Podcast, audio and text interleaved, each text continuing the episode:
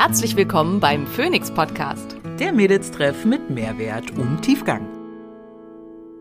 Ich bin Dr. Simone Koch und hier, um außerhalb meiner ärztlichen Tätigkeit möglichst vielen Menschen Wissen zu Gesundheit und Wohlbefinden nahezubringen. Ich bin Maria Schalow und ich übersetze das Nerdige für den Normalo und bin meines Zeichens CEO der unqualifizierten Kommentare.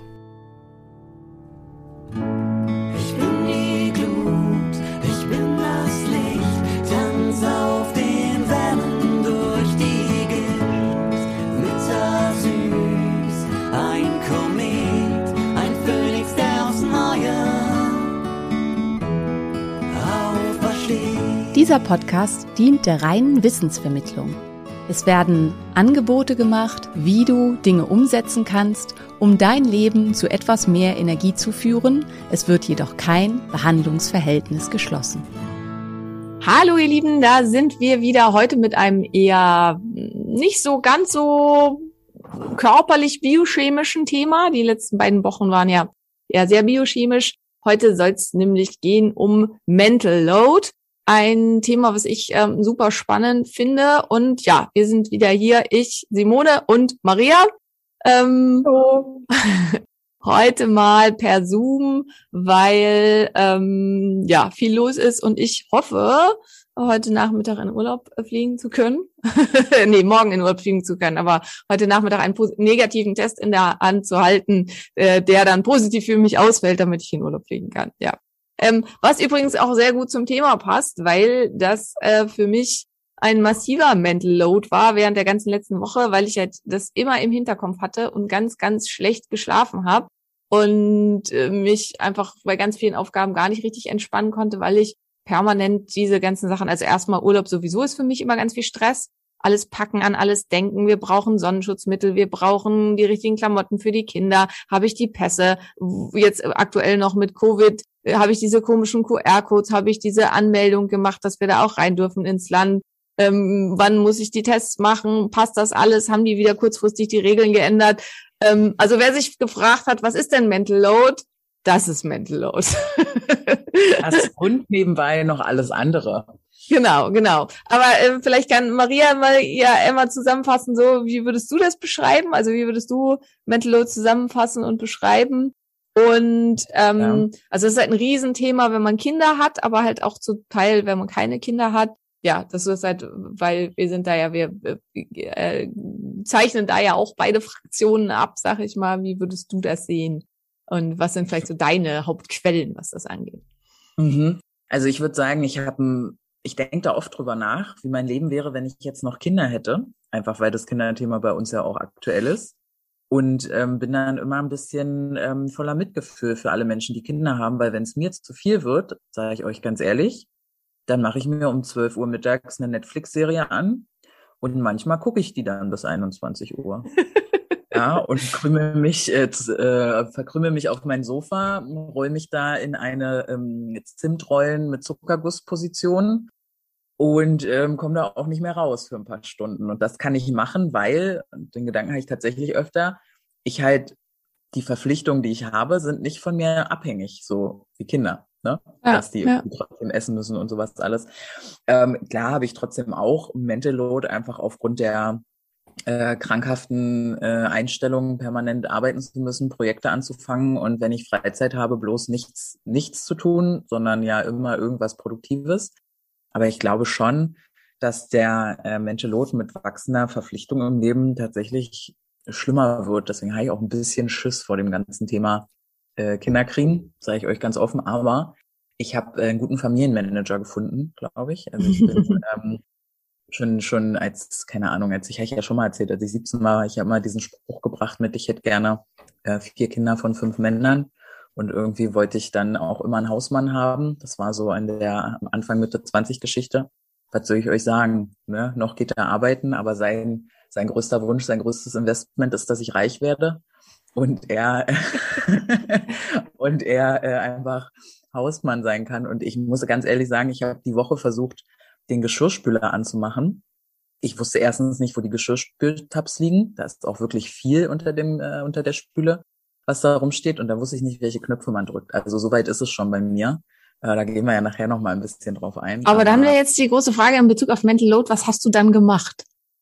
Ich habe ihn gefragt. Ja, genau. und wer sich jetzt fragt, was ist Mental Load? Das ist Mental Load, weil äh, Jan trägt offensichtlich den gesamten Mental Load für das Projekt Geschirrspüler anmachen und einräumen und äh, so weiter. Weil selbst wenn Maria in diesem Moment jetzt dann den Geschirrspüler angemacht hat, muss Jan wissen, wie geht das mit dumme Ding? Wie, ähm, wo sind die Tabs? Muss auch dran denken, wenn die Tabs alle sind, Tabs zu kaufen und sich dafür zu sorgen, dass das möglich ist, den Geschirrspüler an und auszumachen. Und das Ding ist, würdest du jetzt, wenn du es wiederholen müsstest, weißt du noch, wie er angeht? Ja, das schon. Okay, Das gut. schon. Also das hast du dir gemerkt. Weil es ist bei vielen halt dann der Fall, dass es dann auch, weil man weiß ja, wo man die Information bekommt, dass es dann auch nicht abgelegt wird, also dass man sich dann nicht merkt, ähm, wie es tatsächlich geht, sondern beim nächsten Mal wieder den Informationsgeber fragt. Ähm, was zu diesem typischen führt, äh, was ich versuche inzwischen ganz, ganz stark abzuwehren. So, Mama, wie backt man die Brezeln auf? Mama, wo ist noch mal das Salz? Mama, wo sind meine Unterhosen? Und ich denke, wo Hm. sollen sie sein? Im Urlaub? Die sind im Ja. Schrank. das ist halt, und ähm, das ist tatsächlich was, mh, also für mich, wenn ich so drüber nachdenke, war das halt tatsächlich einer der Gründe, glaube ich, in meiner Ehe einfach ganz, ganz massiv, woran wir einfach traurigerweise wirklich gescheitert sind. Also an Liebe hat es uns nicht gemangelt, sondern es mangelte einfach daran, diese Sachen auf die Reihe zu bekommen und das so hinzukriegen, dass es halt für uns beide einfach gut funktionierte. Und ähm, mein Ex-Mann kam aus sehr, sehr traditionell aufgewachsenen Verhältnissen und für ihn war es halt einfach so, er arbeitete voll, also war alles andere meine Verantwortung. Unglücklicherweise arbeitete ich auch voll. Und ähm, das ja äh, führte dann halt einfach dazu, dass es dann so überhaupt nicht funktioniert hat.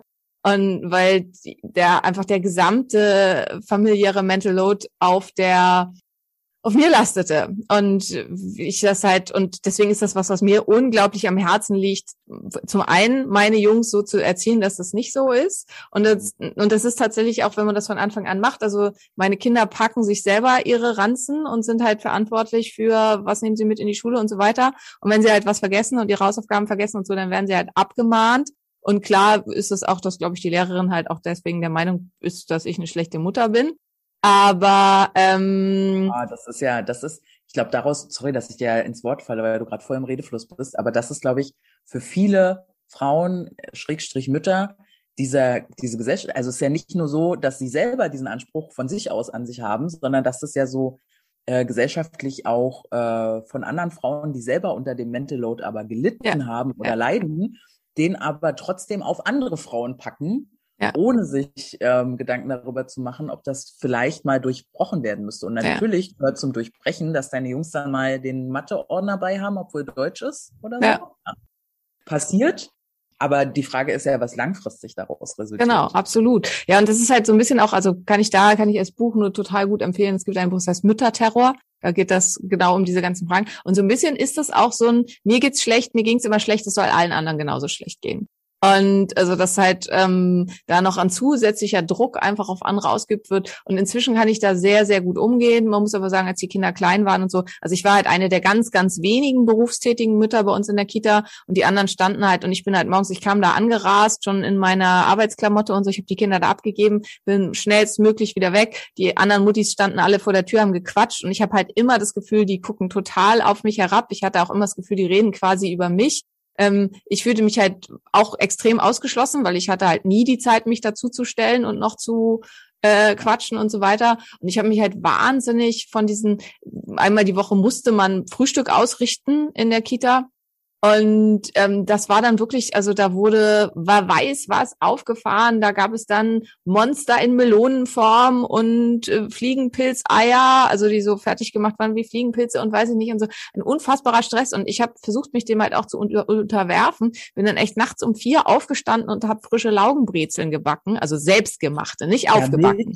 Damit Alles- die Brigitte, mit der du nicht mal befreundet bist und die nichts über dich weiß, bloß nicht schlecht über dich Genau, exakt. Und das ist halt so, und das fand ich halt sehr faszinierend. Also sowas, und man wird- macht dann ja auch so einen riesen Aufwand für Geburtstage und so. Und warum machte man das? Und das fand ich halt sehr sinnvoll und einsichtig, weil Mütter nie von irgendwem gelobt oder gefeiert werden. Und dann macht man solche Aktionen, weil man sich erhofft, dass man dann mal für was gefeiert wird. Also dass dann halt gesagt wird, hey, was für, wie großartig, was für ein geniales Melonenmonster. und dass man dann halt mal irgendwie den Zuspruch kriegt, der einem eigentlich sowieso zustehen würde. Und inzwischen bin ich halt so, dass ich denke, meinen Kindern ist das völlig egal. Also die, die, und die spiegeln mir das Gott sei Dank auch sehr, sehr schön zurück, dass ihnen das völlig egal ist. Und das halt zum Beispiel auch für einen Kindergeburtstag sie total happy sind, wenn sie ihre drei besten Freunde einladen können und mit denen halt draußen im Park spielen. Und dann gibt's irgendwie einen leckeren, bestellten, glutenfreien, gesunden Kuchen von XY. Und also wenn ich Zeit habe, ich backe ja total gerne und ich koche ja total gerne, dann mache ich das auch. Aber wenn ich keine Zeit habe, dann mache ich es halt eben nicht und davon geht auch die Welt nicht unter. Und da sind alle total happy mit. Und um die Geschichte von am Anfang anzufangen, dafür sind meine Jungs die, würde ich sagen, bestorganisiertesten Kinder, die ich kenne. Also, dass sie tatsächlich was halt da nicht inbringen. Im Augenblick war ja absolut Land unter.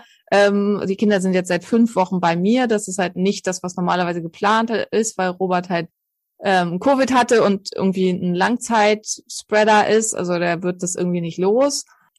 Und das war halt natürlich für uns alle wahnsinnig anstrengend, aber dann passieren so Dinge wie, ich muss halt ja nun mal arbeiten und in der Sprechstunde habe ich um zwölf angerufen, wie so, Jungs, was geht, wie sieht's aus, soll ich euch irgendwie was zu essen bestellen oder so? Ich meine, was soll man machen, ne? Dann sagt Tristan zu mir, nee Mama, ich habe gerade meine ersten Spiegeleier gebraten, ich habe für Jonas und mich Kartoffeltortillas gemacht, ich habe die mit Salat und Soße geführt, war lecker, wir sind satt. Und ich war nur so, wow, okay, krass, ich werde hier nicht mehr gebraucht. Ja, ja. Ja, die werden erwachsen, Simone. Ja, definitiv. Und, und das ähm, ist, ich muss gerade an so ein ähm, Bild denken, beziehungsweise war das ein Video. Ich weiß leider nicht mehr von welcher Frau. Aber auch, auch eine Frau, so eine Frau wie du. Ja? ja, auf jeden Fall erfolgreich im Business. Ich weiß nicht, ob es eine Schauspielerin war oder so. Ich, ich krieg's nicht mehr hin. Aber die wurde halt auch gefragt, wie sie das denn alles hinbekommt. Und die hat halt ganz ehrlich geantwortet, es sind halt nicht alles äh, Glasbälle, die man jongliert. Die hat da irgendwie dieses Bild benutzt, mhm. sondern manche Bälle sind halt aus Gummi und die kann man fallen lassen. Und die hat das dann auch so erklärt, dass sie meinte, manchmal ist halt grüne Sockentag in der Schule und ihre Kinder hatten halt blaue Socken an, weil sie wusste es halt nicht oder sie ja. hat sich halt gemerkt. Passiert mir ständig sowas ja, quasi. Kinder, ja, genau. Sterben deine Kinder davon, dass sie dann blaue Socken anhatten? Vermutlich eher nicht. Sterben deine Kinder, wenn sie nichts zu essen kriegen? Vermutlich eher schon. Das heißt, abzu das heißt abzuwägen, welche Bälle musst du wirklich in der Luft halten? Ne? Ja. Ähm, haben deine Kinder davon Nachteil, wenn du deinen Job verlierst? Vermutlich schon. Ja. ja das heißt, es, es, es geht halt viel um Priorisierung und ähm, dieses, diese, diese Illusion davon, dass alles Glasbälle sind, die gleichwertig jongliert werden müssen, führt halt, glaube ich, genau zu dieser krassen Überforderung und diesem krassen Stress, den man sich damit macht. Und natürlich ist es individuell. Vielleicht hat jemand ein Kind, das gemobbt wird in der Schule. Du hast das Glück, zwei fantastische, wunderschöne, äh, charismatische Kinder zu haben, so, die können, die sind dann wahrscheinlich cool und im nächsten Jahr tragen alle blaue Socken, wenn sie blaue Socken zum grünen Sockentag anhatten. Ja, äh, natürlich kann man da noch mal ein bisschen mehr drauf achten. Das ist also sehr individuell, welcher Ball Glas und welcher Ball Gummi ist. Definitiv, aber, ja. Aber äh, so grundsätzlich sich das bewusst zu machen, glaube ich, ist total wichtig. Ich erinnere mich da nur an eine Geschichte von meiner Mutter, weil mein, ich komme ja vom Dorf, ne, und mein Papa hat also im Prinzip zwei Klamottenarten, eigentlich drei, aber die dritte ist von meiner Mutter vorgegeben, Arbeitssachen und Jogginghose. Das ist, was mein Papa eigentlich gerne trägt und viel. Und Mutti will aber eben immer Jeans und Hemd. Ne? Das ist so der, der, der Dorfschick. und äh, ich erinnere mich in meiner Kindheit, als ich noch zu Hause gewohnt habe, an so ein Gespräch zwischen meinen Eltern, wo meine Mutter sagt, so kannst du nicht rausgehen, das fällt auf mich zurück. Denn Papa in einer, weiß ich nicht, was er anhaben wollte, ja, zum weiß ich nicht mal wohin einkaufen oder so. Ja, ja, ja. Und und ähm, meine Mutter ist eigentlich, also ich bin so aufgewachsen, mein Vater hat das Bad geputzt, äh, meine Mutter hat Geld verdient. Ne? Ist, ja, ist ja jetzt kein Wunder, wo das bei mir herkommt, dass ich nicht weiß, wie der Geschirrspüler angeht. Ähm, die hat natürlich auch so Küche, ist ja Köchin und so, da hat sie natürlich viel gemacht, aber schon eher unkonventionelle Rollen. Aber bei dem Ding hat sie sich voll den Schuh angezogen, wo ich halt, ich glaube, wir haben Bügelbrett, ich weiß nicht mal, wo es steht. Ist mir doch, also ist doch nicht, ist doch nicht mein Bier, wie Jan aussieht.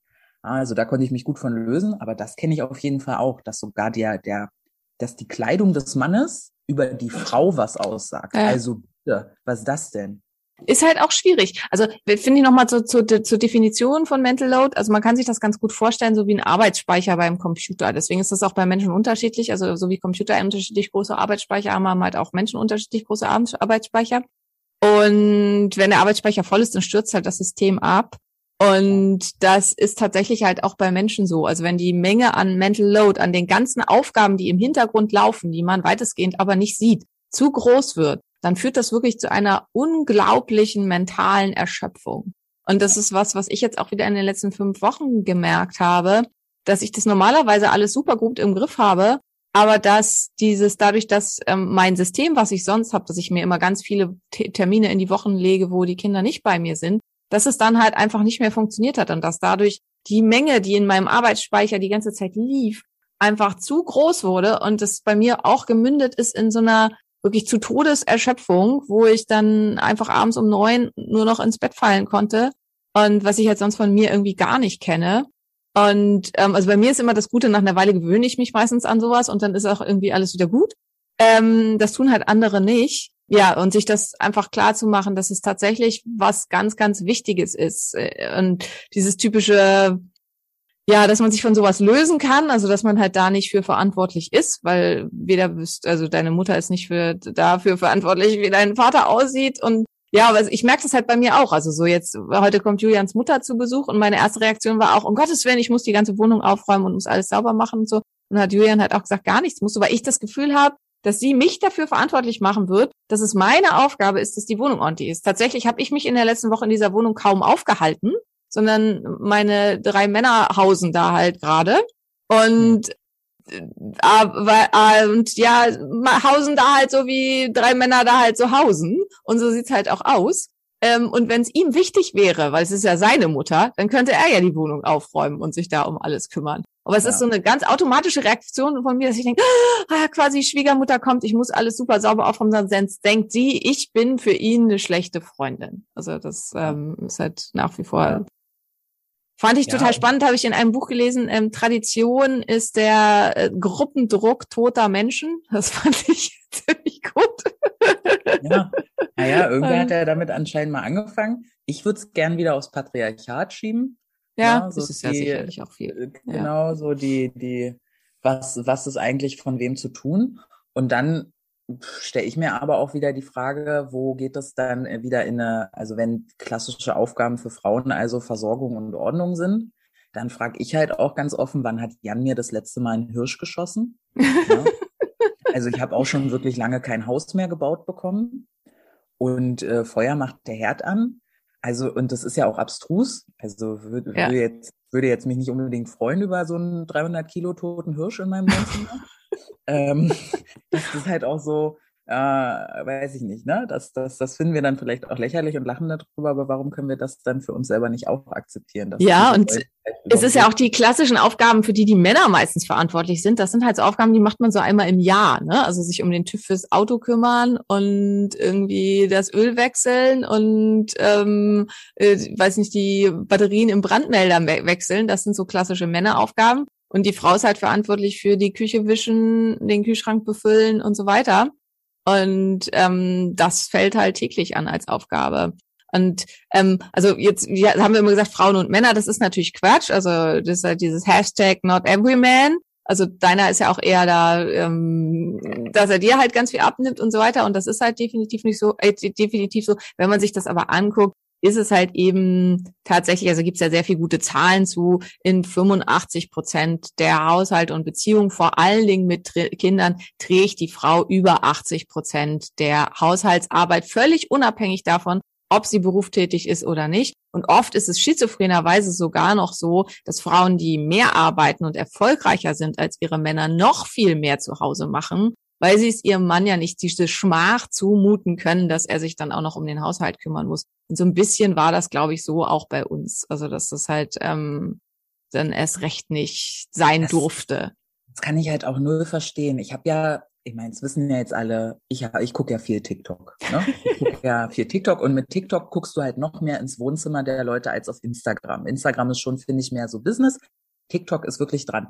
Und wie viele Videos ich da sehe, wie Frauen sich aufregen, irgendwie, da filmt sich ein Typ, der sagt, Jungs, ich habe gerade voll reingeschissen, entschuldigt meine Wortwahl, ich zitiere nur, ich habe den Müll nicht rausgebracht. Sagt er in sein Handy, guckt dann weg vom Handy, guckt anscheinend seine Freundin an und sagt, soll ich dir noch was helfen? Und sie dreht sich wohl um und sagt, ja, jetzt brauchst du auch nicht mehr. Und du hörst die Tür zugehen.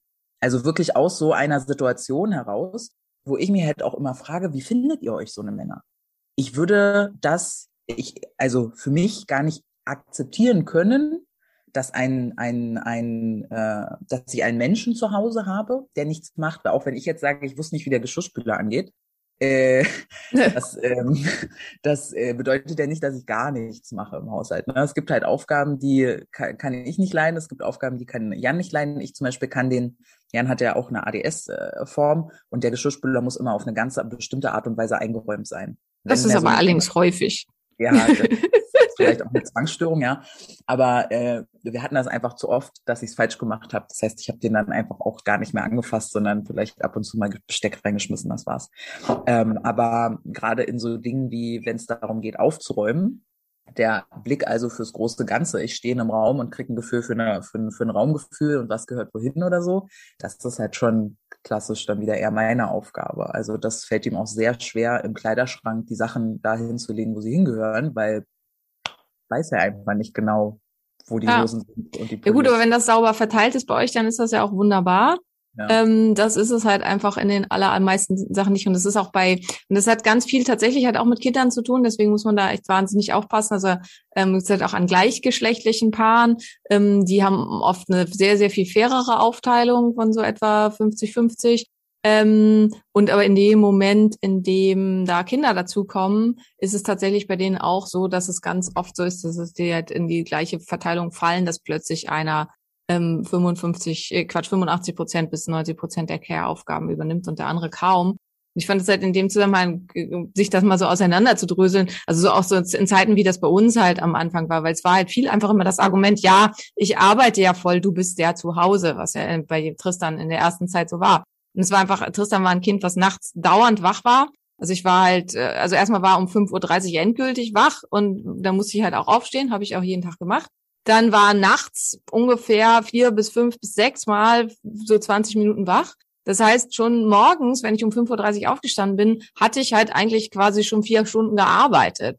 Und dann bin ich halt aufgestanden. Und das heißt, halt mittags, äh, und Pausen sind ja auch nicht drin, weil man hat das Kind ja quasi immer um sich. Mittags wäre dann quasi meine Arbeitszeit schon beendet gewesen. Und abends irgendwie kam halt mein Mann nach Hause und hat dann aber erwartet, dass dann halt bitte ein Essen auf dem Tisch steht und möglichst halt auch nicht nur einen Gang, sondern mehrere. Es wurde mir auch tatsächlich mal gesagt, warum gibt's eigentlich nie mehr Nachtisch? Ähm, und ähm, dass das alles und dann wollte er halt gar nichts mehr tun, weil schließlich hatte er ja acht Stunden gearbeitet. Ich hatte zu dem Zeitpunkt dann aber schon zwölf, dreizehn, vierzehn Stunden gearbeitet. Und ähm, warum drösel ich das hier nochmal auseinander? Weil das ganz vielen einfach überhaupt nicht klar ist. Und das ist halt so in Familien. Und was mir aber in letzter Zeit auch aufgefallen ist, weil es einfach für mich gerade an ganz vielen Stellen da so schwierig war, es kann auch so sein in Betrieben. Also auch wenn man sozusagen der Chef ist, das, was man da in ganz vielen Formen auch trägt, ist den Mental Load. Und das ist halt eine wahnsinnig hohe Belastung. Und genauso wie das in Beziehungen oft nicht wertgeschätzt wird, wird es auch in Unternehmensstrukturen oft nicht wertgeschätzt. Wie viel Arbeit das ist, da im Kopf zu haben, was alles gemacht werden muss und was, um, um was man sich alles kümmern muss und was halt alles im Hintergrund läuft und einen halt permanent beschäftigt. Ich habe halt in meinem ich habe ja ziemlich viel Kontakt zu Menschen, because Vertrieb, Finanzberatung, Coaching, ne? Und äh, eine Sache, die ich viel mitbekomme in diesen äh, Hetero-Beziehungen oder Hetero-Beziehungen mit Kindern auch, ist, dass ein Großteil der emotionalen Arbeit auch an den Frauen ja. hängt. Also an ähm, Kindergeburtstage denken, Kindergeburtstage ausstatten, sich Spiele überlegen. Ähm, wie kann ich die Kinder emotional entwickeln? Wie, an welchem Förderstand sind die gerade? Äh, Geburtstag der Schwiegereltern ähm, organisieren, Geschenke besorgen. Also das ganz, ganz, ganz viel da bei den Frauen meistens äh, auch in meiner Erfahrungswelt hängen bleibt. Und ich finde es ähm, klar schade und so, aber habe mich dann aus meinem sozialpädagogischen Aspekt gefragt, wo das herkommen könnte. Und ich habe ein paar Kontakte in die Männerarbeit und ein ganz großes Thema ist ja, also wenn wir über Patriarchat und wie Frauen leiden sprechen, darf man ja auch mal ansprechen, dass Männer ja ebenso unter dem Patriarchat leiden Und dass eine ganz, ganz äh, dolle Entwicklung darin ähm, liegt, dass Männer Gefühle ja oft nicht fühlen dürfen. Na, ich hatte, es gibt so eine Situation, da saß ich im Park, als ich Coaching oder Therapie hatte, äh, saß ich immer auf der Schaukel. Kena hat mich halt beruhigt, äh, und dann haben wir da halt gesprochen und ich sitze auf dieser Schaukel, da läuft so eine Kita-Gruppe vorbei und ein Junge rennt so an und stolpert über die Rasenkante und volle Länge, ne, so in seiner vollen Länge klatscht auf dem Asphalt. Ähm, und wie reagiert die Erzieherin?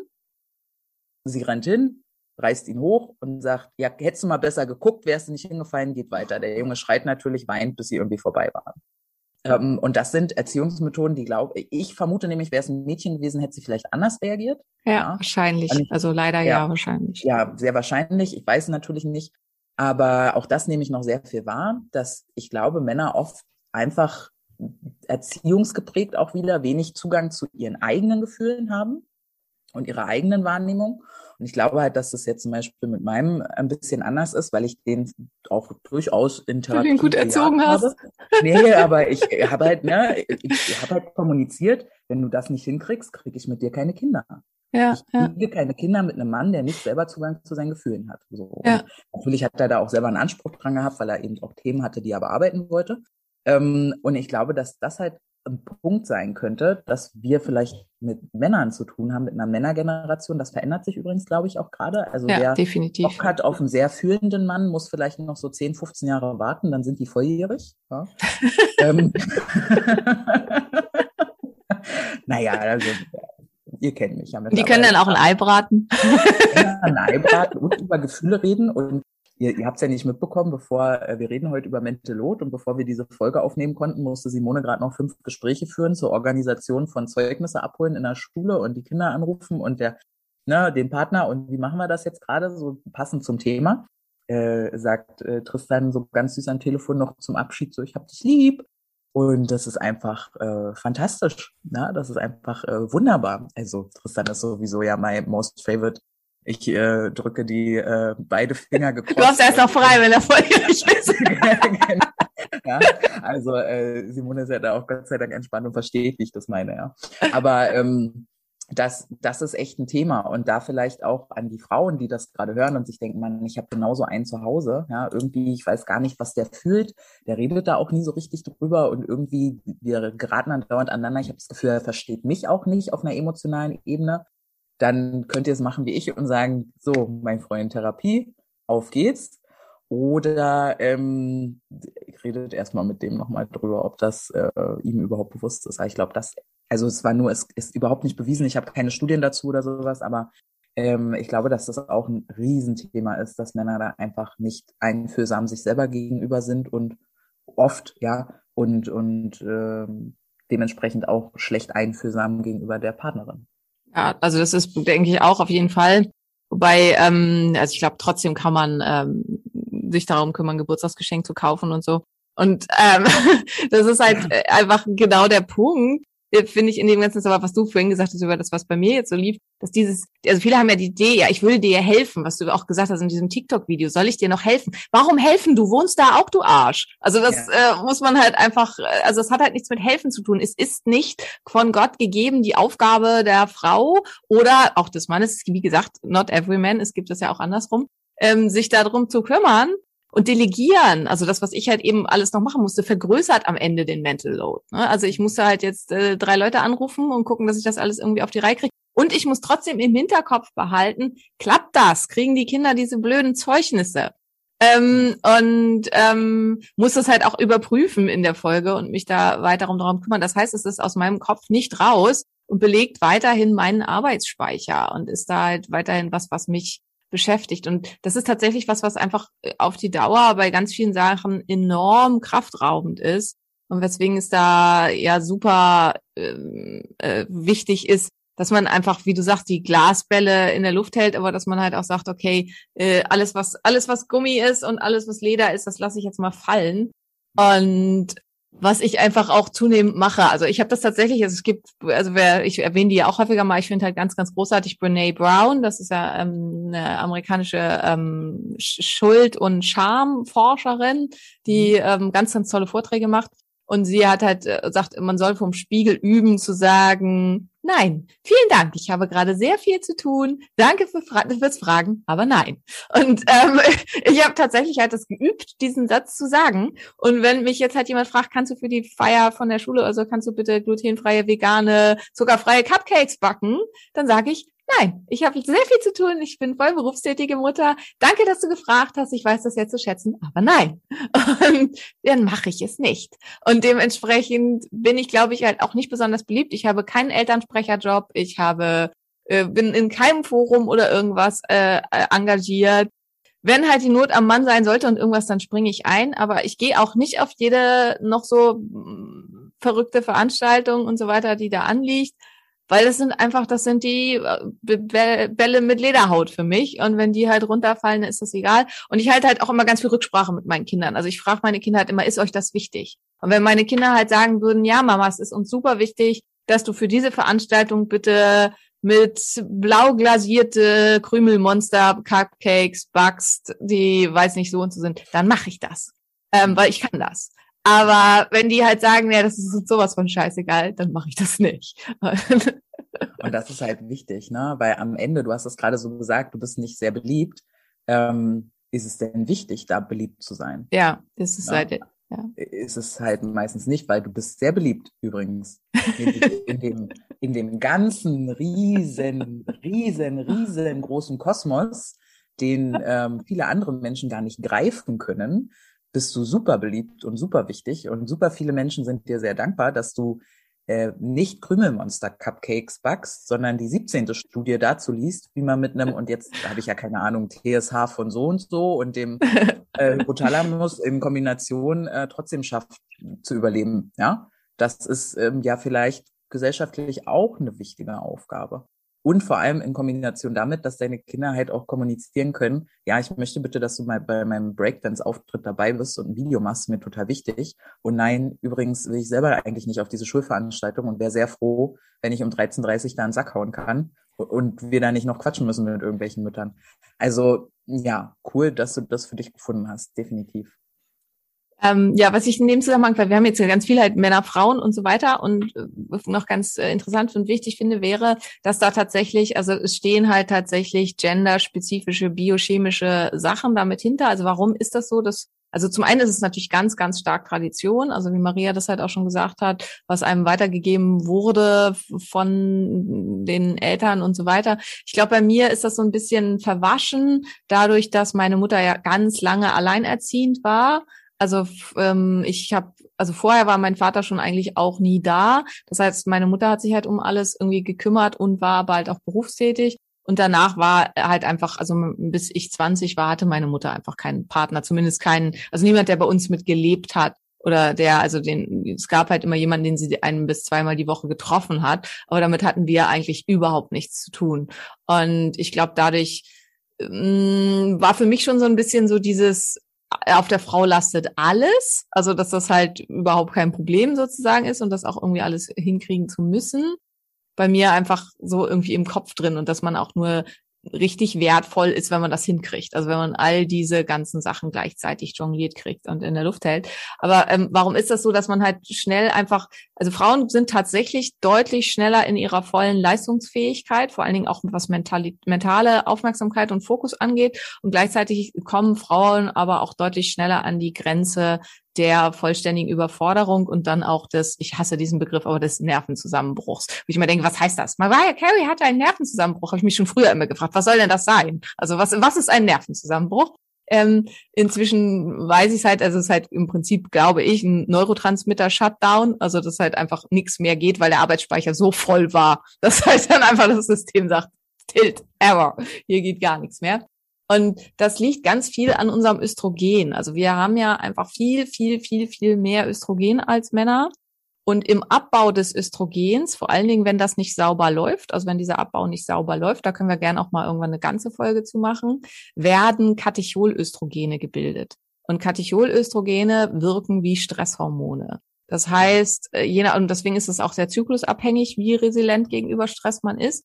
Das heißt, in bestimmten Stellen des Zykluses oder wenn man halt unter einer Östrogendominanz leidet und sowieso immer zu viel Östrogen hat und vielleicht noch ganz vielen anderen Giftstoffen ausgesetzt ähm, ist, die diesen Abbau vermindern oder verzögern oder auch noch eine genetische ähm, Determinante hat, die dazu führt, dass man es schlechter abbaut, dann hat man viel von diesen Katecholöstrogenen und dann ist der Körper von vornherein schon unter, auf einem höheren Stresslevel und halt deutlich mehr mit Stress beschäftigt. Das führt einerseits dazu, also wir brauchen Stress. Adrenalin und Noradrenalin haben ihre Bewandtnis und zunächst mal machen die deutlich leistungsfähiger. Und ähm, das ist ja auch was, also da, da musst du mich jetzt, da kennst du dich besser aus als ich, aber am Ende sind Frauen eigentlich die besseren Führungspersonen. Also Frauen können schneller agieren. Jetzt darfst du. Ja, es ist so lustig, weil ich gerade die ganze Zeit eigentlich darauf warte, dass du deinen Punkt zu Ende bringst, weil ich genau dieses. Weil du das sagen willst. Ja, nein, weil ich genau das sagen wollte, weil ähm, ich ich äh, kann das aus meiner Erfahrung total sagen. Es kommt halt aufs Umfeld an, ob es angenommen wird weil ein weiblicher Führungsstil ganz viel mit Intuition zu tun hat. Ja, das heißt, wir müssen halt oftmals nicht viele Bücher lesen, irgendwelche Methodiken lernen, wie Menschen funktionieren und so, sondern Mädchen werden ja oft eher dazu erzogen, aufs Gemeinwohl zu achten und so. Das heißt, wir haben einen unfassbaren, oft eine unfassbare Antenne dafür, was Zwischenlaute angeht und wo Menschen eigentlich gerade stehen und eine viel größere Wahrnehmung für Gruppen. Ja, also auch Gruppenprozesse werden äh, viel, viel häufiger verstanden und wer kann mit wem und wer kann mit wem nicht. Ne? Ähnlich dieses, wo du meintest, ich habe das Gefühl, die reden da über mich und sehr wahrscheinlich hast du damit nicht Unrecht. Wohingegen, äh, ich habe jetzt hier nur Jan als, als Beispiel, viele andere auch, aber da fällt es mir immer wieder auf, dass er halt das überhaupt nicht rafft, wie ja. Menschen so auf ihn und was da eigentlich an Prozessen passiert und wer im Raum mit wem nicht kann und so und der dann immer total verwundert ist und mich anguckt und sagt, wie hast du das denn mitbekommen? Und ich glaube, dass wir dafür einen, einen, einen ähm, ja auf jeden Fall eine, eine Prägung mitbekommen haben. Und wenn du sagst, das kann auch am Östrogen liegen, dann ist das total irgendwie ja auch noch biologisch erklärbar. Und woran ich gerade noch dachte, war, dass aber ähm, Frauen oft das Gefühl haben, sich kleiner machen zu müssen, als sie sind, um gemocht zu werden. Und ich glaube, dass so ein Führungskräfte-Coaching, also genau das, was du gerade beschrieben hast, dieses, wie sage ich denn Nein? und wie fühlt sich das an und ne, wie diese, diese Methodiken anzulernen, das kann total wichtig sein, auch für Beziehungen. Ja. Also auch wenn du eigentlich eine, eine Frau bist, die sagt, ich habe jetzt beruflich nicht vor, 20 Leute zu führen oder auch nur fünf, aber ähm, zu Hause halt den, den, den Helm irgendwie aufhast, dann wäre es total sinnig zu lernen, wie delegiere ich denn Dinge richtig? Ja, wie ja. schaffe ich mir Mental Load vom Hals? Indem ich nämlich klar state, pass auf, ich erkläre dir das gerne. Einmal. Wenn, genau. Aber wenn ich dir das immer erkläre, dann kann ich es auch selber machen. Das ist ja nicht die Idee von Teilung, oder? von Aufgabenteilung. Ja. Weil meiner Meinung nach ist eine gut laufende Beziehung ab einem gewissen Punkt auch nur ein Unternehmen. Ja. Am Anfang läuft das alles komplett unproblematisch, weil Hormone regeln. Ne? Wir wollen hier die Hormone sorgen, das ist alles gut. Irgendwann fällt das halt weg, diese rosarote Brille, und du merkst, ach Mensch, wir haben ja doch Herausforderungen in unserer Beziehung. Und dann ist halt dieses, ich kann es schon nicht mehr hören, weil alle sagen das immer, ja, man muss kommunizieren können. Ja, was ist denn kommunizieren? Wie sieht das denn konkret aus? Was kommunizieren wir denn konkret? So. Und da gibt's tolle Bücher zu bestimmt, da bin ich ja immer, ich lese ja nicht so viel, ich bin ja eher so die von Menschenwissen aufnimmt. Deswegen bin ich auch hier. Aber das ist auf jeden Fall ganz krass wichtig, ja. Ja, auf jeden Fall. Ja, es ist in dem, was du sagst, diesen, dass man zum einen festlegt für sich, also wenn wir jetzt noch zu ein paar Sachen kommen, wie, wie reduziere ich denn mein Mental Load? Also eins haben wir schon gesagt, Perfektionismus gehen lassen, einfach überlegen, welche Sachen sind denn wichtig. Und bei welchen Sachen ist es einfach so, wenn das überhaupt nicht mehr gemacht wird, ist das vielleicht total egal. Also fällt das vielleicht niemandem auf, das ist wie sowas zum Beispiel wie bügeln. Ich bügel gar nichts. Nein, Niemals, jemals. Niemals, überhaupt gar nicht. Jetzt haben wir auch einen Trockner, ist noch viel besser. Und sich halt auch zu fragen, ist das mir wirklich wichtig? Ja, weil wenn jetzt jemand ja. sagt, aber es ist doch total wichtig, ja, aber wem denn? Ist ja. es dir wichtig, weil du hast gerne, weiß ich nicht, gebügelte Schlüpper an deinem Hintern? Dann, weil sich dann bügel. Ja. so, ja, dann bügel. Aber wenn das wichtig ist, weil, oh Gott, wenn wir rausgehen und jemand sieht mein äh, ungemein geknittertes Top, Leute, ich habe schon 200.000 Euro Anlage verkauft in einem Hemd, wo die Kragenspitzen vorne so hoch kamen. Weil was weiß ich, wie man Kragen stärkt? Ja, gar nicht weiß. Also es funktioniert alles, denn am Ende geht's vielleicht ja dann doch gar nicht nur darum. So, genau. Und ja. äh, das definitiv, ja. Ja, und dass man dann nämlich, wenn man halt überlegt hat, was kann ich alles gehen, dass man sich dann überlegt, was kann ich nicht gehen lassen, wie du gesagt hast, finde ich vor allen Dingen in der Beziehung wichtig, dass man sagt, was sind meine 100 Punkte, die mir krass wichtig sind und die vielleicht meinem Partner völlig Banane sind. Also so Sachen wie, was weiß ich, ich möchte gerne, dass morgens das Bett gemacht wird. Ich möchte das übrigens nicht. Also mir ist es egal, ob beim Bett gemacht Auch ist oder nicht. Gut, ist auch nicht gut für die Milben. Jan hat ja, ja, das ist wirklich eine ganz krasse Milbenallergie und wir müssen jetzt im Plastik schlafen. Das ist kein Witz, die Matratze ist in so eine Plastikfolie Äh, äh. gehüllt, die Bettdecken und so. Ist ein teures Plastik, aber fühlt sich trotzdem ein bisschen an wie Plastik.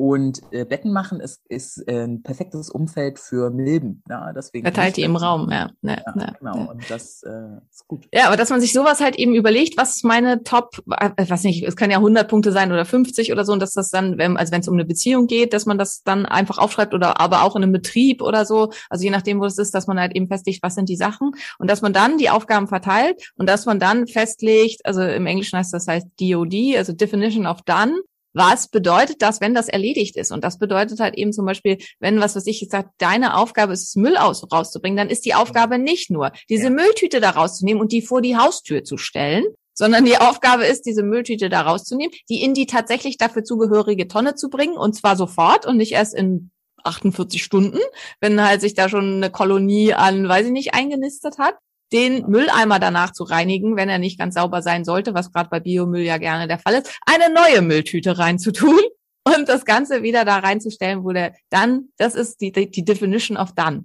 Und das muss, sowas muss man manchmal notieren. Also wenn das halt eine Aufgabe ist, für die für mich super wichtig ist und wenn man halt da jetzt festlegt, okay, ähm, A ist ab nun verantwortlich für den Müll oder man kann ja auch sagen, eine Woche macht A den Müll und eine Woche macht B den Müll.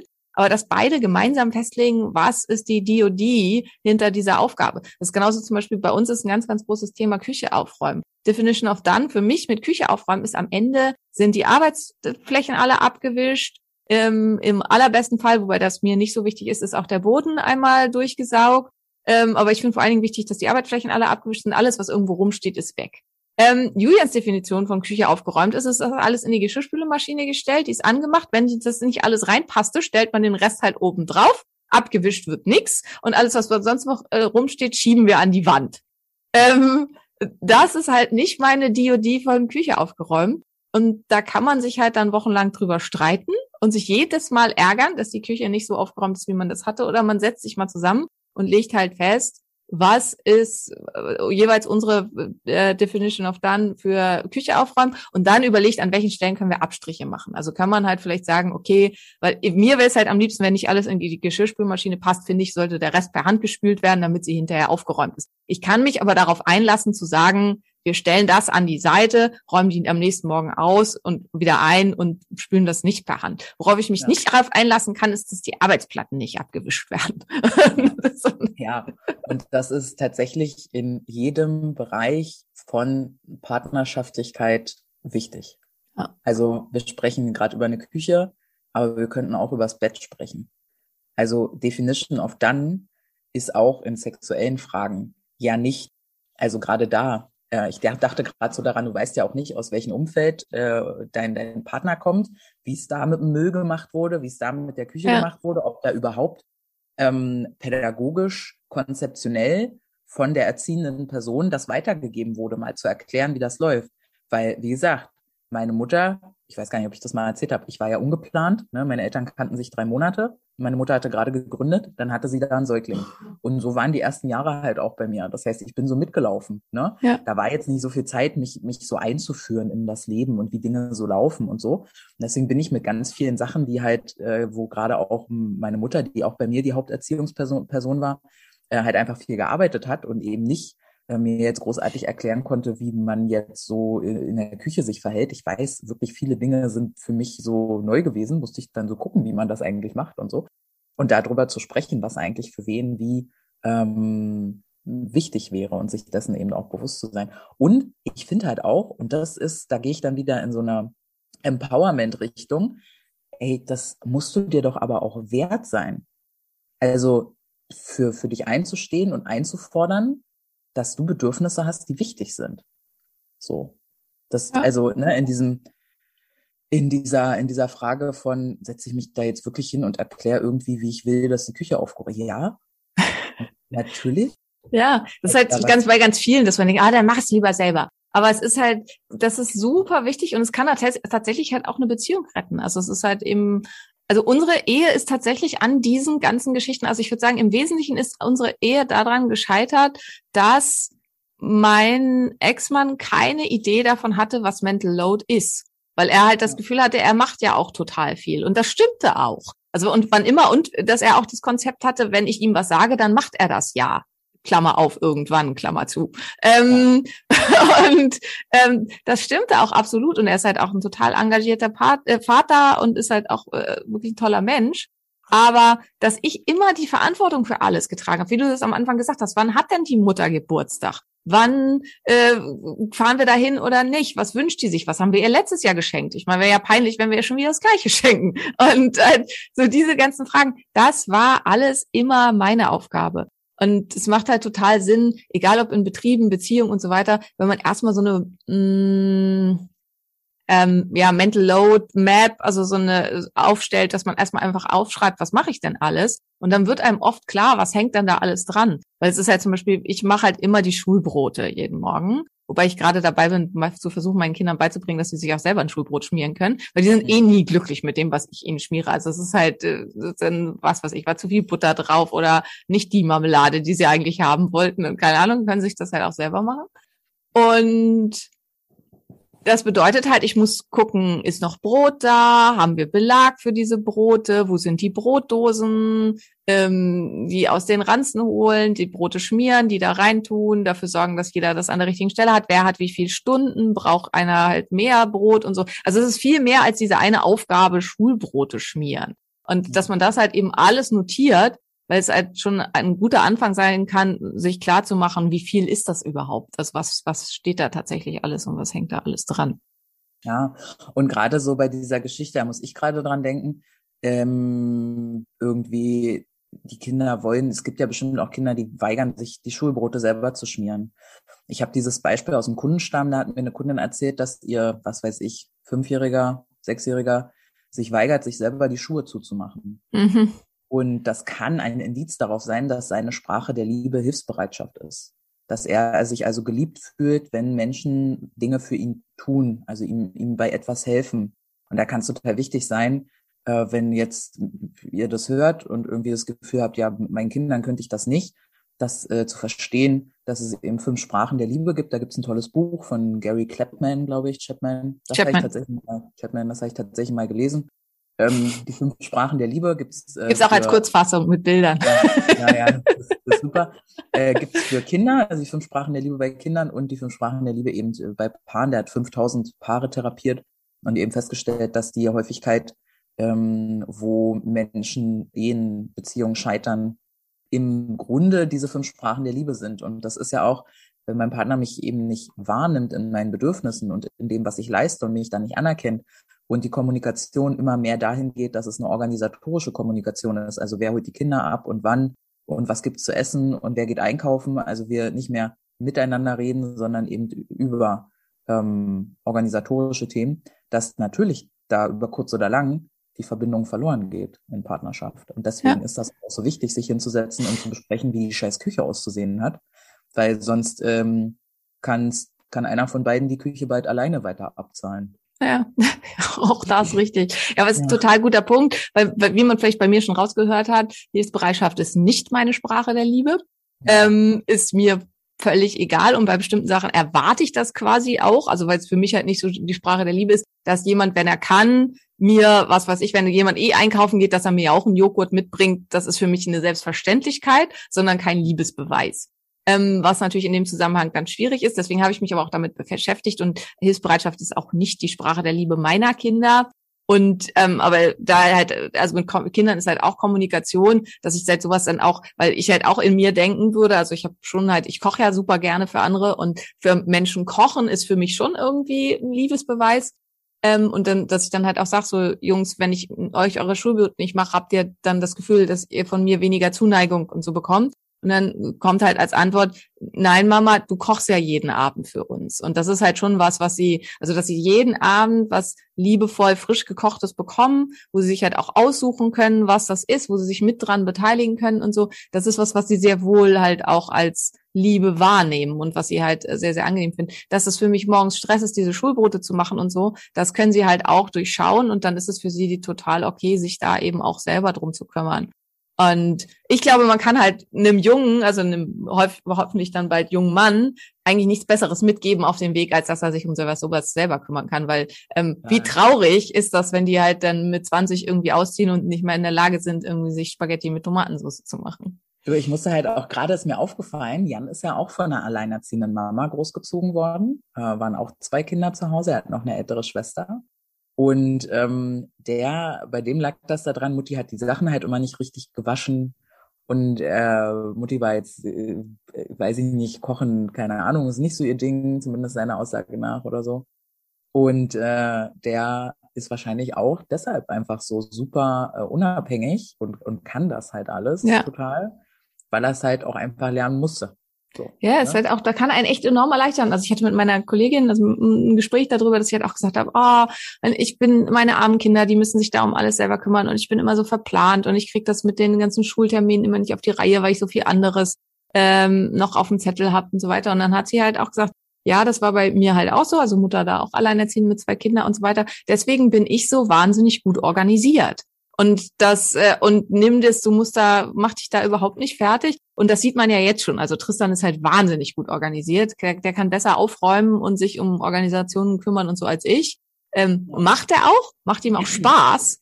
Und ja, das ist halt mit diesem Perfektionismus. Also das sind halt offensichtlich alles Bälle, die vielleicht sogar, wenn die runterfallen, gar nicht, wo das gar nicht verkehrt ist. Also die, sag ich mal, mit Dreckpanade besser aussehen als vorher.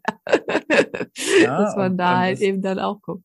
Und dann kommen wir aber auch wieder in ein Thema, wo sich dessen bewusst machen. Ne? Also wenn Menschen das jetzt hören, diesen Podcast und sich jetzt denken, okay, jetzt muss ich erstmal dieses Buch lesen und dann muss ich das äh, sehen von dieser äh, Schamforscherin und dann muss ich dies und das. Auch das kann ja wieder ein Mental Load sein, sich mit dem Mental Load zu beschäftigen ja, und verringern kann. Ne? Also auch da äh, keep it short and simple. Ich glaube, wer acht oder zehn oder auch nur fünf Jahre mit seinem Kind verbringt, kennt sein Kind ganz gut, hoffentlich ähm, und hat bestimmt ein gutes Bauchgefühl dafür. Und Kinder sind Menschen, man kann mit denen reden, ne? wie Simone das gerade auch schon erzählt hat. Ähm, also man kann auch einfach fragen, wie, wie fühlst du dich eigentlich? Und bist du zufrieden mit dem, was wir machen? Und einfach mal zuhören. Also, man muss zuhören. Also wir hatten das halt auch schon, also hatten Maria und ich einfach ein, äh, hatten wir Podcast-Fragen ge geplant an einem Samstag und das war halt eine Zeit, und da hat Tristan dann gesagt, du Mama, ähm, ich würde mir einfach ganz doll wünschen, wenn wir jetzt mal wieder einen Tag nur wir machen, also du und Jonas und ich. Und ich würde gern was mit dir über Unternehmen. Und ich bin wirklich ganz traurig, dass wir das schon so lange nicht mehr gemacht haben. Bitte arbeite heute nicht. Und dass man dann, wenn halt sowas so eindeutig kommt, dass man dann auch zuhört und sagt ja. Und dann habe ich halt Maria angerufen und habe gesagt, Maria, es tut mir wahnsinnig leid. Aber ähm, ich habe da einfach eine ganz klare Botschaft gekriegt. Und ich gehe heute mit meinen Kindern ins Spionagemuseum. Podcast müssen wir verschieben. Und wenn man Glück hat, dann hat man dann so eine tolle mm, Partnerin an der Seite wie Maria, die sagt, ja klar, kein Problem und großartig, dass dein Sohn das so kommunizieren kann. Ja, ich habe mich mega gefreut. Also wie toll. Also das macht mir natürlich auch Druck, dass meine Kinder ansatzweise auch, also ich, ich so eine gute Beziehung zu meinen Kindern hinkriege wie Simone. Aber ich habe ja Simone, das heißt, ich kann Simone wieder fragen, wie sie das gemacht hat. Ähm, und das ist, finde ich, auch ein guter Indikator fürs Umfeld. Also wenn ihr Menschen im Umfeld habt, die euch dann auch noch ein schlechtes Gefühl geben, weil ihr nicht genug seid oder wenn, wenn ihr schon euch, euch traut, Dinge zu kommunizieren, wie ich bin gerade überfordert oder Mensch, hier ist gerade eine Situation und so. Und was wäre ich für eine Freundin, wenn ich dann nicht sagen würde, natürlich priorisierst du deine Kinder, was ist denn los? Ja, ja, ja. Also da auch mal zu gucken, was habt ihr für Leute im Umfeld und wie reagieren die eigentlich auf euch, wenn ihr euch kommuniziert und eure Bedürfnisse.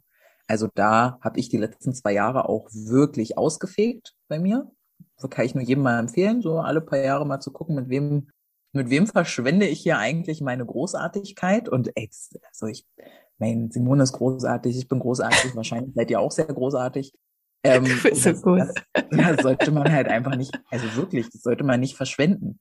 Ja, ich bin der festen Überzeugung, ich bin eine Bereicherung für jeden Menschen, in dessen Leben ich trete. Ich bin auch Stress. Ja, das, das weiß ich auch, weil ich bin unorganisiert und ich bin auch viel zu spontan und ich habe, wie gesagt, ein paar Sachen nicht mitbekommen von zu Hause und weiß manchmal nicht, wie man sich adäquat in sozialen Situationen verhält. Ähm, aber so alles in allem halt ziemlich toll und sich dessen auch bewusst zu sein und das einzufordern, hilft, glaube ich, auch total für sich zu erkennen, dass bestimmte Dinge die zum Mental Load gehören, einfach nicht notwendig sind. Ja. Und wer ähm, nicht so viel lesen will, aber Bock hat, trotzdem sich da ein bisschen näher mit zu beschäftigen mit dem Thema und vor allen Dingen auch was zum Zeigen haben will, wo irgendwie das einfach ähm, optisch sehr klar wird, worum geht das hier eigentlich und ähm, dass es halt nicht so sehr damit zu tun hat, wer ähm, macht tatsächlich was, sondern was ist alles so im Kopf. Es gibt das, äh, gibt einen Comic, das heißt äh, The Mental Load. Ähm, ähm, oh Gott, wie heißt das auf äh, Deutsch? Warte mal kurz, das muss ich mal eben kurz rausfinden. Ähm, das hat wieder so ein blöden, eigentlich, also auf Englisch heißt das nämlich A Feminist Comic, ist aber der deutsche Titel Ein anderer Blick, heißt das auf Deutsch. Ich glaube, auf Deutsch darf man wahrscheinlich nicht sagen, ein feministischer Comic, keine Ahnung. da ist es auf jeden Fall ein, ein anderer Blick. Aber das sind halt nur Comics und ähm, das ist dann halt oft schon hilfreich. Und wenn man, also die meisten also hoffen wir mal, wenn du eine gute Beziehung führst, dann möchte dein Partner ja auch sicherlich, dass es dir gut geht. Und wenn man halt jetzt, also wir hatten das jetzt halt auch wieder als ganz großes Thema in dieser Situation, wo wir einfach nicht mehr diesen Wechsel hatten, weil es normalerweise halt eben so ist, ähm, also klar, eine Woche ist dann vielleicht für mich halt sehr anstrengend. Und dann habe ich aber die nächste Woche tatsächlich auch, wo ich genauso wie Maria, wenn es mir alles viel zu viel wird, mich halt auch in äh, Zimtrollenhaltung auf die Couch äh, zusammenrollen kann und äh, die gesamte zweite Staffel vom Witcher gucken kann. Äh, und ich auch gesehen, ja. Genau an so einem Tag auch gesehen, ja. Genau. Ja. Ähm, und das konnte ich jetzt halt Ewigkeiten nicht und das merke ich dann halt auch total. Oder zum Sport gehen oder was weiß ich, was da halt dann so alles so hintersteckt. Und dann habe ich halt auch gesagt, hier, das ist das Buch, ich würde mir total, würde mich total freuen, wenn du dir das als Hörbuch kaufst und dir anhörst. Und genauso kann halt auch so ein Comic einfach, dass man sagt, ich würde mich total freuen, wenn du da mal durchblätterst und dass wir dann drüber reden können, dass du eine bessere Vorstellung dafür kriegst, was eigentlich mein Problem ist. Weil während Frauen das eigentlich immer sofort verstehen oder Menschen, die diese Rolle in einer Beziehung oder in einer Firma oder so weiter einnehmen, ist es oft so, dass die andere Seite das oft gar nicht versteht und so denkt, hä, Mental Load, was soll das sein? Ich würde dir doch alles abnehmen, was du mir sagst. Und dass das halt einfach nicht das Problem ist. Ähm, ja, und da kann halt dieser äh, Comic dann ganz hilfreich sein. Ja, total. Oder die Fähigkeit zu besitzen, einmal klar zu kommunizieren, was abgenommen werden muss. Wir mussten das übrigens auch bei uns zu Hause nochmal äh, machen. Jan, ist ziemlich anspruchslos. Wir hatten mal einen Streit darüber. Ich weiß nicht, wie ihr so seid, aber ich bin so Sonntagabend, 21.30 Uhr. Wir sitzen auf dem Sofa, eigentlich gleich geht's ins Bett. Und Maria fängt einen Streit an, weil in meinem Kopf äh, irgendwas mir gerade auffällt. Das kann ja. ich auch total gut, obwohl ich genau weiß, dass ich dann die ganze Nacht nicht schlafen kann, weil ich, ich ja so schlafempfindlich bin. Ich habe die ganze Nacht nicht geschlafen, tatsächlich, ja, ja genau. Aber es, es war eigentlich harmlos, weil ich meinte, ich gucke ihn halt an und ich meinte halt zu ihm, irgendwie hast du überhaupt keine Ansprüche an mich. So war meine Aussage. Und er guckt mich an, schon mit dem Satz, ist nicht dein Ernst jetzt, oder? Weil er ja schon weiß, was jetzt kommt, dass ich wieder mir irgendein Thema gerade auf 9.30 Uhr, ich muss mich streiten. Ja, genau. Ich, ich muss das jetzt klären. Ne? Und dann ähm, hatte ich aber recht, because, naja, Frauen halt, ne, Gut-Feeling. Und ich hatte so das Gefühl, dass er, und das stimmt auch, Jan stören manchmal natürlich auch Themen. Und dann ärgert er sich darüber und vergisst es aber wieder. Aber dieses Gefühl bleibt ja ne, dass man irgendwie ärgerlich ist und vielleicht aber gerade gar nicht mehr so richtig weiß, warum. Und das heißt, ich fordere mir tatsächlich auch ganz aktiv ein, dass er bitte mitteilt, ähm, wenn irgendwas nicht ordentlich läuft. Und da wurde angestoßen, das war ein Sonntag im September, da habe ich ja dann tatsächlich mich entschieden, Management aufzuhören und nur noch Profiberaterin zu sein. Deshalb habe ich dann auch die ganze Nacht nicht geschlafen, weil ich Montag dann ins Büro bin und meinte, okay, ich mache Management nicht mehr, ich mache nur noch Kundenberatung. Ähm, und seitdem hat sich tatsächlich unser Leben auch äh, massiv verändert und verbessert.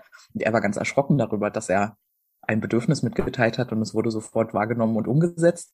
Ähm, das hat uns dann auch nochmal total geholfen und zusammengeschweißt. Aber es ist eben wichtig, äh, sich zu kommunizieren, egal wie klein die Themen sind oder wie vielleicht auch verletzend. Das war, glaube ich, sein Thema, dass er halt dachte, ja, wenn er mir jetzt sagt, irgendwie, ich glaube, in diese Management-Richtung, wie, wie weit kannst du da noch kommen und wie was ist der Preis dafür? Weil ganz klar hat meine Gesundheit gelitten und ganz klar hat meine, also körperliche und psychische Gesundheit da gelitten und ich mich da auf, aufgearbeitet an Dingen, die vielleicht einfach nicht zu mir gehört haben. Und äh, er hat recht. So, ne? Und das ist halt auch eine ganz, ganz wichtige Geschichte, finde ich. Ja, total. Aber ähm, ja, ist halt auch eine Übungsfrage, ne? dass man halt sowas dann äh, sagt und sagen darf und auch weiß sagen zu dürfen. Also ich hatte das jetzt halt mit meinen Mitarbeitern auch wieder. Ähm, ich würde halt behaupten und glauben, ich bin jemand, dem kann man eigentlich alles sagen. Also das Schlimmste, was passieren kann, ist, dass ich das in dem Moment nicht so sehe und dass ich vielleicht mich in dem Moment dann auch wirklich aufrege. Aber es kann sein, dass noch in dem gleichen Gespräch ich halt das reflektiere für mich in meinen Hirnwendungen und eine komplette Kehrtwendung mache und das dann halt ganz anders sehe.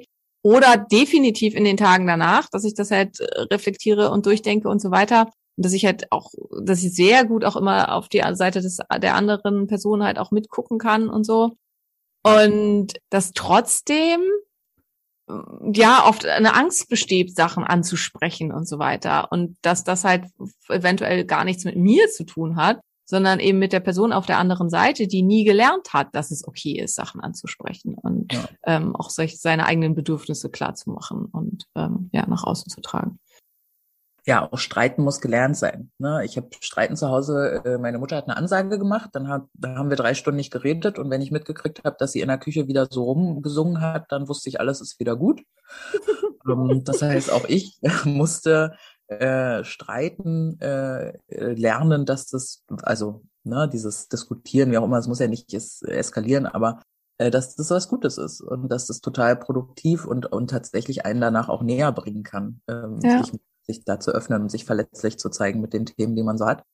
Ähm, war, ein, war eine schöne Erkenntnis. Mittlerweile streite ich sehr gerne, wie ihr ja an dem Beispiel gerade auch gehört habt. Ne? Wenn mir sowas einfällt, dann muss das halt auch raus. Und äh, das gehört da, glaube ich, auch total mit rein und ist eben auch wieder eigene Grenzen, eigene Grenzen, eigene Bedürfnisse ähm, zu kommunizieren. Das ist halt was Wichtiges. Ja. Ich würde sagen, das ist ein schönes Schlusswort.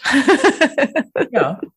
Ja, und ähm, äh, ich hoffe, ich hoffe, dass dein Mental Load dann halt auch mal wieder rum ist, ne? Also äh, gibt es denn eine Chance darauf, dass äh, Robby bald wieder fit ist? Oder gibt's da. Na, mit bisschen Glück fahren wir jetzt halt erstmal in Urlaub und also die Kinder und ich und ja. das würde halt, äh, glaube ich, uns allen dann halt schon enorm helfen und äh, ja, und dann hoffe ich halt, wenn wir wiederkommen, dass es dann halt wieder okay ist und dass er dann halt auch endlich negativ ist, sozusagen. Ja. ja.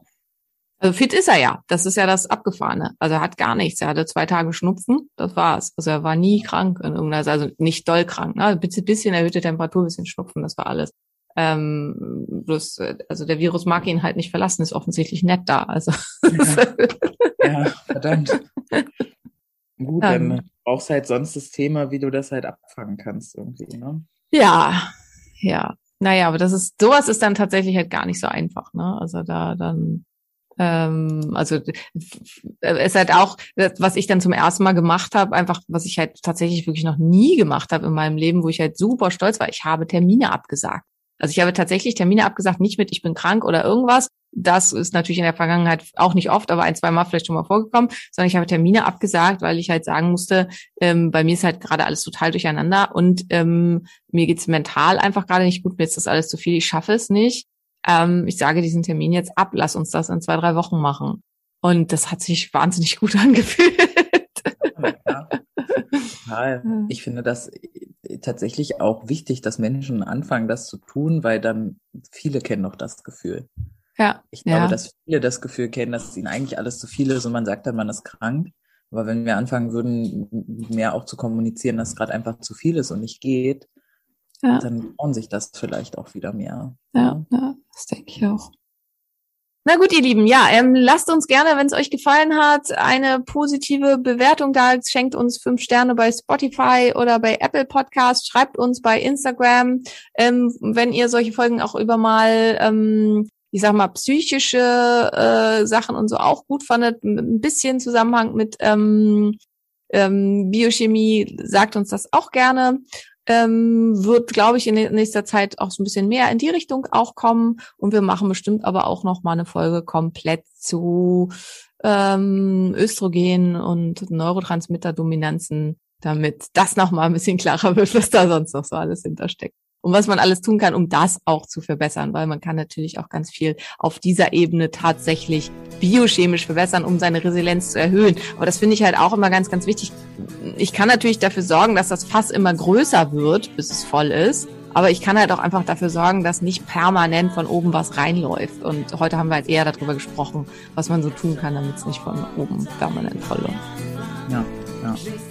Nicht alle Bälle sind aus Glas. Genau. Sehr gut. In diesem Sinne, euch eine wunderschöne Woche und ähm, bis nächste Woche. Tschüss. Ciao. Ein Phönix, der aufs Neue, aufs Neue